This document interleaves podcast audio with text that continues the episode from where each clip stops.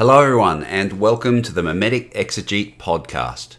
I'm your host, Simon Skidmore. In the last episode, we introduced the book of Exodus. We saw that Pharaoh, king of Egypt, enslaved the people of Israel and made their lives bitter to produce store cities to house his wealth. Pharaoh has built an empire on the back of slave labour, and now he seeks to build more wealth and secure all his political power at the expense of the Israelite people. The question is whether or not the Israelites will accept their lot as Pharaoh's slaves, just as the rest of Egypt has. We were also introduced to Moses, who as a baby was drawn out of the river Nile by Pharaoh's daughter. As he grows up, Moses sides with the Israelite people against Pharaoh and their Egyptian overlords, which sets up a rivalry that will become important later on. When Moses engages with an Egyptian in mimetic violence and kills him, Pharaoh is also drawn into this very same cycle of violence and attempts to kill Moses. As we saw in the last episode, Moses flees to Midian to start a new life there. Yet, as we shall see, his dreams of a white picket fence, a dog named Rover, and 2.3 children are short lived. Meanwhile, we're wondering what will happen to the Israelite people? Moses seems to have abandoned them. Will anyone come to their rescue?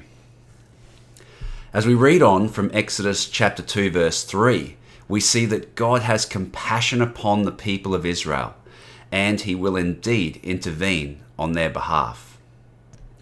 During those many days, the king of Egypt died, and the people of Israel groaned because of their slavery and cried out for help. Their cry for rescue from slavery came up to God, and God heard their groaning, and God remembered his covenant with Abraham, with Isaac, and with Jacob. God saw the people of Israel, and God knew. Now Moses was keeping the flock of his father in law Jethro, the priest of Midian, and he led his flock to the west side of the wilderness and came to Horeb, the mountain of God. And the angel of the Lord appeared to him in a flame of fire out of the midst of a bush. He looked, and behold, the bush was burning, yet it was not consumed. And Moses said, I will turn aside and see this great sight, why the bush is not burned. When the Lord saw that he turned aside to see, God called to him out of the bush, Moses, Moses. And he said, Here I am. Then he said, Do not come near. Take off your sandals, for the place on which you are standing is holy ground. And he said, I am the God of your father, the God of Abraham, the God of Isaac, and the God of Jacob. And Moses hid his face, for he was afraid to look at God. Then the Lord said, I have surely seen the affliction of my people who are in Egypt, and have heard their cry because of their taskmasters. I know their sufferings, and I have come down to deliver them out of the hand of the Egyptians, and to bring them out of the land, to a good land and a broad land, a land flowing with milk and honey, to the place of the Canaanites, the Hittites, the Amorites, the Perizzites, the Hivites, and the Jebusites and now, behold, the cry of the people of Israel has come to me, and I have also seen the oppression with which the Egyptians oppress them. Come, I will send you to Pharaoh that you may bring my people, the children of Israel, out of Egypt. Moved with compassion for the Israelite people, God appears to Moses and commissions him to confront Pharaoh and deliver the people of Israel from his hand. Notice that God appears as a bush which burns with fire, yet the bush is not consumed. Scholars have often noted that God is portrayed as fire throughout the Bible. Yet why? Throughout the book of Genesis, we have seen heavenly fire employed to describe the destructive effects of mimetic rivalry. For example, the city of Sodom self destructed through mimetic rivalry, which was depicted as fire coming out of the sky and consuming the city. Now in Exodus, we see this same fire burning in a bush, but unlike the city of Sodom, the bush is not consumed. From a mimetic perspective, this fire represents the Israelite people's desire for freedom, which Pharaoh has taken away from them. Unfortunately, the people can do nothing about it because Pharaoh is too strong and too powerful for them. For this reason, although the people's desire for freedom burns brightly, they cannot engage Pharaoh in any sort of meaningful rivalry, hence why the divine fire of mimetic rivalry cannot consume the bush. However, as the people cry out to God in their anguish, God has compassion upon them. We are told that God remembers his covenant with Abraham, Isaac, and Jacob. In other words, this God is the God of the victim and the outcast, the God who intervenes on behalf of the oppressed and marginalized. Reading on from verse 11. But Moses said to God, Who am I that I should go to Pharaoh and bring the children of Israel out of Egypt? He said, but I will be with you, and this shall be a sign for you that I have sent you. When you have brought the people out of Egypt, you shall serve God on this mountain. Then Moses said to God, If I come to the people of Israel and they say to me, The God of your fathers has sent me to you, they may ask me, What is his name? And what shall I tell them? And God said to Moses, I am who I am. And he said, Say this to the people of Israel I am has sent me to you. God also said to Moses, Say this to the people of Israel The Lord, the God of your fathers, the God of Abraham, the God of Isaac, the God of Jacob, has sent me to you. This is my name forever, and thus I am to be remembered throughout all generations. Go and gather the elders of Israel together and say to them, The Lord, the God of your fathers, the God of Abraham, Isaac, and of Jacob, has appeared to me, saying, I have observed you and what has been done to you in Egypt, and I promise that I will bring you up out of the affliction of Egypt to the land of the Canaanites, the Hittites, the Amorites, the Perizzites, the Hivites, the Jebusites, to a land flowing with milk and honey. And they will listen to your voice and you and the elders of Israel shall go to the king of Egypt and say to him, The Lord, the God of the Hebrews, has met with us today, and now please let us go three days' journey into the wilderness, that we may sacrifice to the Lord our God. But I know what the king of Egypt, he will not let you go unless he is compelled by a mighty hand. So I will stretch out my hand and strike Egypt with all the wonders that I will do in it. After that, he will let you go and I will give this people favour in the sight of the Egyptians. And when you go away, you shall not go away empty. But each woman shall ask of her neighbour, and any woman who lives in her house, for silver and gold jewellery, and for clothing, and you shall put them on your sons and your daughters. You shall plunder the Egyptians. Then Moses answered, But behold, they will not believe me or listen to my voice, for they will say, The Lord did not appear to you. The Lord said to him, What is that in your hand? He said, A staff. And he said, Throw it on the ground. And he threw it on the ground, and it became a serpent. And Moses ran from it. But the Lord said to Moses, Put out your hand and catch it by the tail. So he put out his hand and caught it, and it became a staff in his hand. That they may believe that the Lord, the God of their fathers, the God of Abraham, the God of Isaac, and the God of Jacob, has appeared to you. Again the Lord said to him, Put your hand inside your cloak. And he put his hand inside his cloak, and when he looked, he took it out. And behold, his hand was leprous, like snow. Then God said, Put your hand back inside your cloak. And he put his hand inside his cloak, and when he took it out, behold, it was restored like the rest of his flesh. If they will not believe you, God said, or listen to the first sign, they may believe the latter sign. If they will not believe even these two signs or listen to your voice, you shall take some water from the Nile and pour it on the ground, and the water that you shall take from the Nile will become blood on the dry ground. But Moses said to the Lord, O oh my Lord, I am not eloquent either in the past or since you have spoken to your servant, but I am slow of speech and tongue. Then the Lord said to him, who has made man's mouth? Who makes him mute or deaf or seeing or blind? Is it not I, the Lord? Now therefore go, and I will be with your mouth and teach you what you shall speak. But he said, Oh, my Lord, please send someone else.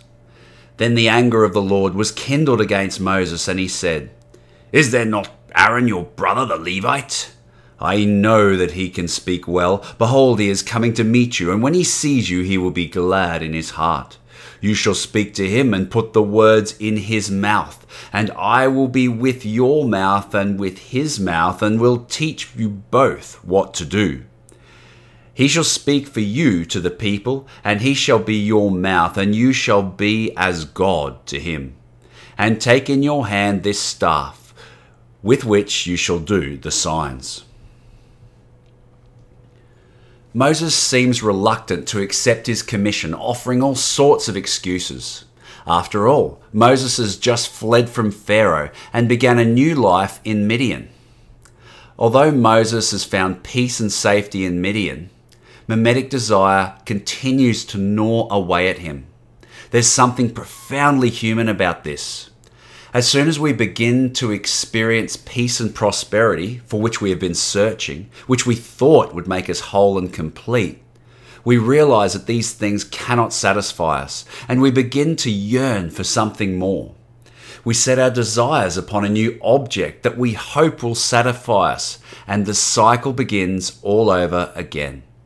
In this passage, God incarnates the call of mimetic desire, which unsettles Moses and inspires him to set his desire upon a new object.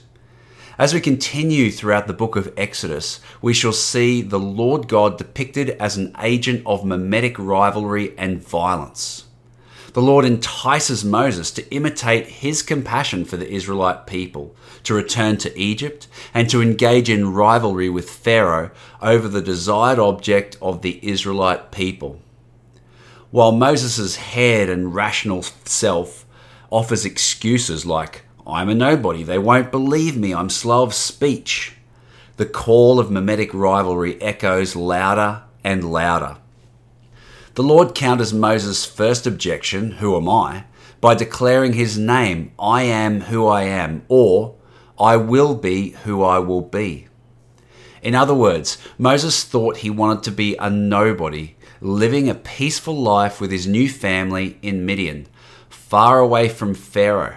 But mimetic desire will inspire him to forge a new identity for himself. This mimetic drive to create a new identity for himself, will send Moses to rescue the people of Israel. But how will Moses sell the vision to the Israelite people? He must kindle a desire among the Israelites for a new way of life, a life of freedom and prosperity in a new land flowing with milk and honey. In other words, a new life in which the Israelites get to enjoy the fruits of their labor rather than giving it all away to Pharaoh to make him rich. We see this new reality realized as the Israelites plunder the Egyptians' clothing and jewelry. Presenting this vision as a potential object of desire to the Israelites, Moses attempts to unite the people against the chief obstacle to this vision Pharaoh. He intends to engage Pharaoh in warfare. The Lord promises to strike Pharaoh with a mighty arm, which is ancient warrior god language. Having defeated Pharaoh, the Israelites will then plunder the Egyptians' jewelry and clothing. But the word interpreted plunder in this passage in Hebrew, natsal, is translated elsewhere as rescue. So, how does Moses save the Egyptians from Pharaoh by plundering their jewelry and clothes? Well, recall that Pharaoh has united all of Egypt against the Israelites. We were told in chapter 1 that the Egyptians loathed the Israelites. Yet in this passage, we are told that God will transform the Egyptians' prejudice into favour the Lord will ultimately save the Egyptians by freeing them from Pharaoh's toxic rule and ideology. Free from their old prejudices, the Egyptians can then offer reparation to the Israelites in the form of clothing and jewelry as they leave Egypt and set out for the promised land. In response to Moses' second objection, what if they don't believe me? The Lord grants Moses magical powers. These powers are important because magical abilities are often attributed to scapegoats. As I mentioned in the last podcast, Moses becomes Israel's savior, scapegoat leader when he delivers them to the border of the promised land at the cost of his own life. Moses also claims to be slow of speech, which may also set him apart from the rest of this community as a potential scapegoat. Notice also that Moses kindles God's anger. If God incarnates mimetic rivalry in the book of Exodus, then God's anger represents the community's wrath directed towards Moses as they band together against him as their communal scapegoat. God assures Moses that he will teach him what to say in these situations. In other words, mimetic rivalry will drive Moses' actions and speech from now on. The Lord tells Moses that his brother Aaron, who represents Israel's priesthood, will speak for him. The priesthood will speak on Moses' behalf in the future and they will carry on his authority. Aaron will look to Moses as a god that is, a deified scapegoat, and will later lead and facilitate communal worship just as Moses prescribed it. You see, this is the thing about scapegoats.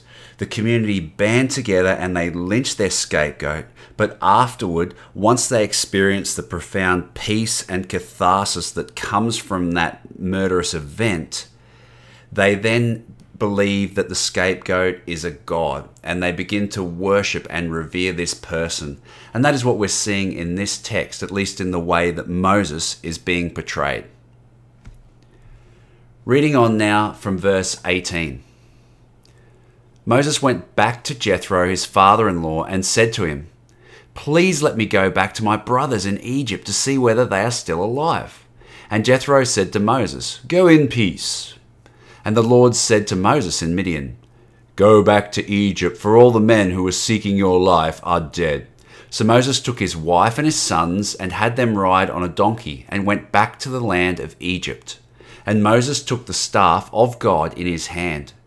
And the Lord said to Moses, When you go back to Egypt, see that you do before Pharaoh all the miracles I have put in your power. But I will harden his heart, so that he will not let the people go. Having had his dialogue with God, Moses is now imitating the Lord's compassion for the Israelite people and he desires to see if they are still alive. Incarnating the non mimetic lifestyle which Moses is leaving behind, Jethro allows Moses to go along with his family.